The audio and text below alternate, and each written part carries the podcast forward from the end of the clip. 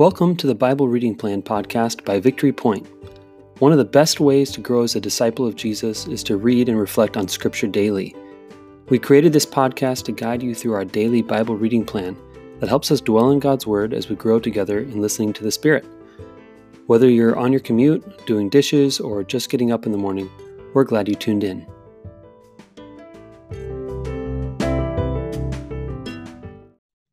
Good morning. Happy Tuesday. It's the 6th of October already. My goodness. Um, welcome to the Bible Reading Plan podcast, where we read scripture and we reflect on it together. Um, I don't know if you knew this, Jenna. Uh, sorry, Jenna Meyer is our guest for the week.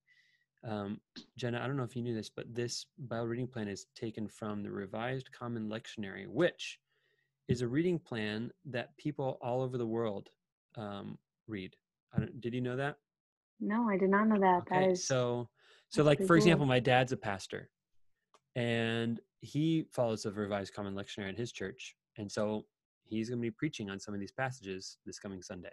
You know, and we're reading it as a church, and there's churches down the road, or there's churches in like Italy or whatever that are following this uh, reading wow. plan, just in a little bit. That's actually format. really cool. Yeah, so there's kind of some kind of unity behind that. I, I like knowing that we're we can be united as a church despite denominations or whatever. Um, so I like like knowing that while I'm reading these. Anyway, so what we'll do, uh, Jenna, is we'll just read Psalm 106 verses 1 through 6 and then 19 through 23. Um, if you don't mind, I'll read this passage and then we'll just kind of wonder together what God might be saying to us in it. Here we go. Sounds good. Psalm 106. Praise the Lord. Oh, give thanks to the Lord, for he is good, for his steadfast love endures forever. Who can utter the mighty doings of the Lord, or declare all his praise? Happy are those who observe justice, who do righteousness at all times. Remember me, O Lord, when you show favor to your people. Help me when you deliver them, that I might see the prosperity of your chosen ones, that I may, re- may rejoice in the gladness of your nation, that I may glory in your heritage. Both we and our ancestors have sinned. We have committed iniquity and have done wickedly. They made a calf at Horeb and worshipped a cast image. They exchanged the glory of God for the image of an ox that eats grass. They forgot God, their Savior, who had done great things in Egypt, wondrous works in the land of Ham, and awesome deeds by the Red Sea. Therefore he said he would destroy them, had not Moses, his chosen one, stood in the breach before him to turn away his wrath from destroying them.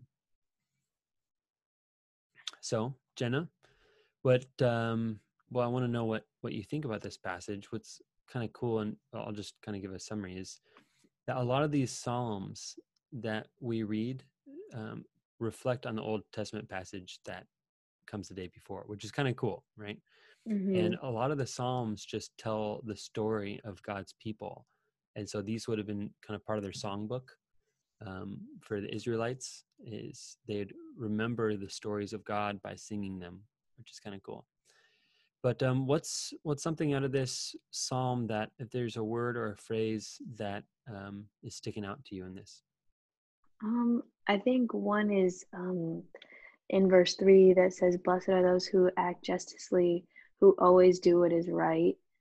Just like always doing what is right like I, nobody can always do everything right that was something that and then in verse what verse is it um verse 20 where they exchanged their glorious god that first part like they just like they exchanged something for god like when they made the calf and just now that they're ref- like they're reflecting on it and noticing what they did just mm-hmm. that they they did exchange God for metal and even mm-hmm. though and they forgot God. Yeah. And yeah. Yeah, that was the one that was the word that got me was the word forgot. You know, um and it's interesting that they've got a psalm that's memorialized, right? That is reminding them that they forgot, you know. Yeah. So um yeah, they exchanged the glory of God for the image of an ox that eats grass. Um, I was, yeah, as you, as you said that, um, I just thought of of um I was when you said they exchange the glory of God for the image of an ox that eats grass. I was just thinking of the fact that they have to constantly remind themselves of their failures. You know, like that this would be a humbling thing to be part of their you know their songbook. That would be a humbling thing to constantly remember remind themselves about um and is it important for us to remember our past sins? Do you know what i mean? Like yeah. how important is it? I mean if god has forgiven us you know and we we know that our sin has been taken care of and that god forgets it you know and separates us from our sin. Um, how important is it for us to remember stories like this where we sinned or people before us sinned? Um, and what does it have to do with god's forgiveness? Do you know what i mean? Yeah. Do you have any thoughts about that? Like do you think it's important to remember things that we did wrong or do you think it's better to forget them i mean in some way like you learn from your mistakes like so now that they they realize that and they admitted they were wrong and now realize like we forgot him and they screw up again and again but remembering like he forgave us and how like admitting that you were wrong like there is some something that's important about like remembering what you did and that you're not perfect but mm-hmm. that you don't have to like hold on to that and make yeah. yourself feel bad because god does forgive you yeah I think that's really cool. And in that sense, it's almost like essential that we remember. I mean, yeah. isn't that what we do every time we celebrate communion? You know, we, we remember the story of God and we go, God created us in love, but we rejected him, you know, and it's important to remember that because it humbles us to go, we are prone to wander, we are prone to make idols, and we have to remember that about ourselves. And I think this side of eternity constantly confess that we have those impulses in ourselves um, to exchange God's glory for other things, for created things. And um, I think that does bring a sense of humility and rem- reminds us of God's grace in our lives. Not that the story ends there, you know, but that um, that uh, God turned away from it and that that's what brings me to the next piece that this is the part that stood out to me um, as well was uh, had not moses his chosen one stood in the breach before him to turn away his wrath from destroying them. And i just think what a beautiful image of jesus you know the the person who um, you know stood in the breach between us and god and said um, god for your sake let's save these people. You know let's not destroy them and um, and so that, I don't know. That's what I was thinking of too. To tell the whole story means telling about God's grace too, not just our sin, but the way God overcame that and um, you know became our Savior. So that's what I was thinking too. Yeah. Anything else that you're you're noticing about this passage, or you want to draw out?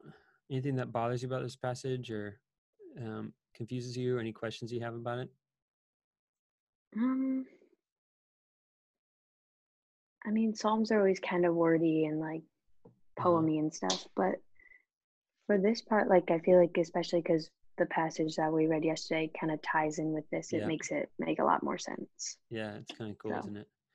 That's yeah. something I really like about these pa- this set of scripture passages too, like the whole week, is that a lot of times there's um, there's you know strings there's um, themes that you can kind of trace through them mm-hmm. and i love reading scripture against itself you know like reading one scripture to help me understand another scripture to help me understand another scripture and it helps me yeah. see things i never would have seen mm-hmm. so, sweet well thank you jenna everybody thank you for listening and we will be with you again tomorrow um, on wednesday we are going to read Isaiah 25. So we'll be in your earbuds then.